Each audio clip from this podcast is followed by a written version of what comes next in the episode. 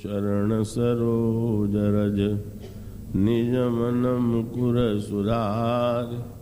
वरणौ रघुबर विमल यश जोदायक फलचार श्यावर रामचंद्र की जय। श्री राम किंकर वचनामृत के साथ में जया सिंह। मन का सबसे सुंदर उपयोग यही है कि हम भगवान राम के चिंतन में लगा दें। गोस्वामी जी से पूछा गया कि जब दोनों राजकुमारों, राम और लक्ष्मण को ताड़का और निशाचरों के वध के लिए लिवाने, विश्वामित्र जी अयोध्या आए तो किस वाहन पर बैठ कर के आए? तुलसीदास जी ने कहा कि महर्षि विश्वामित्र भी रथ पर बैठकर अयोध्या गए, किंतु वह रथ कौन सा था? वर्णन आता है कि विश्वामित्र जी को चिंता हो गई। और भाई, ठीक ही है, क्योंकि अगर मन है तो उसमें चिंता होना भी स्वाभाविक है। यही चिंता तो संसार के सभी व्यक्तियों को जलाई जा रही है। लेकिन चिंता अगर भगवान की ओर मुड़ जाए, जैसा कि बहुधा होता नहीं, तब तो कल्याण ही कल्याण है। और महर्षि विश्वामित्र जी की चिंता भगवान की ओर चली गई। गाधि तने मन चिंता व्यापी, हरि बिनु मरही न निशिचर पापी।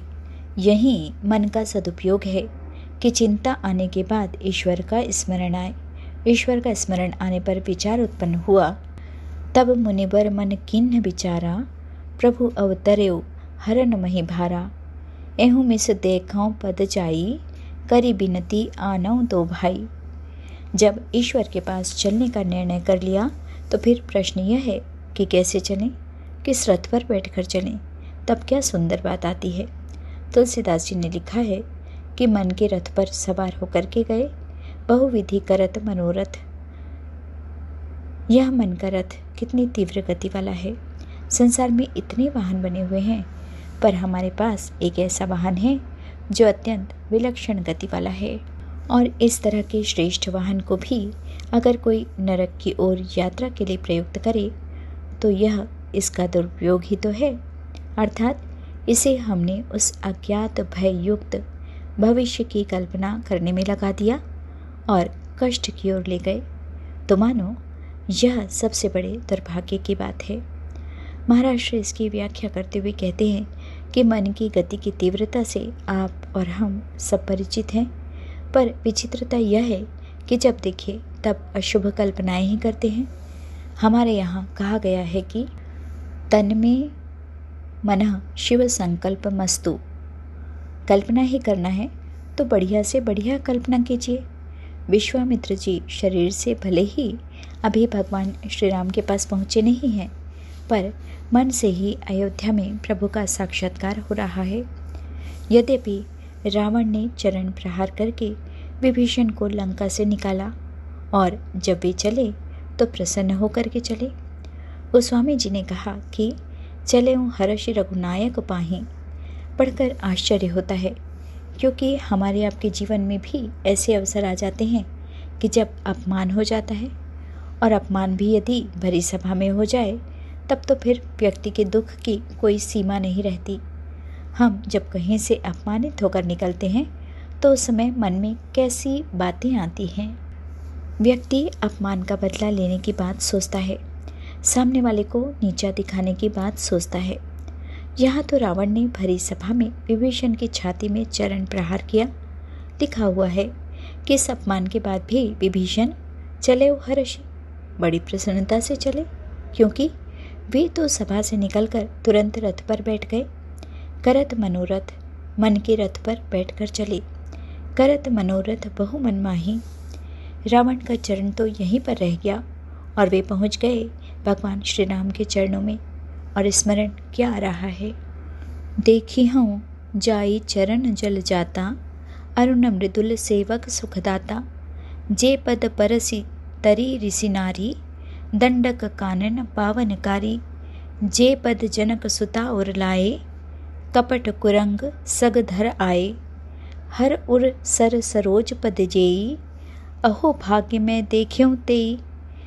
जिन पायन के पादुकन्ही भरत रहे मन लाई, ते पद आज बिलो की हूँ इन नयन अब जा ही बस चरणों का स्मरण करते करते पता भी नहीं चला कि कब समुद्र पार हो गया।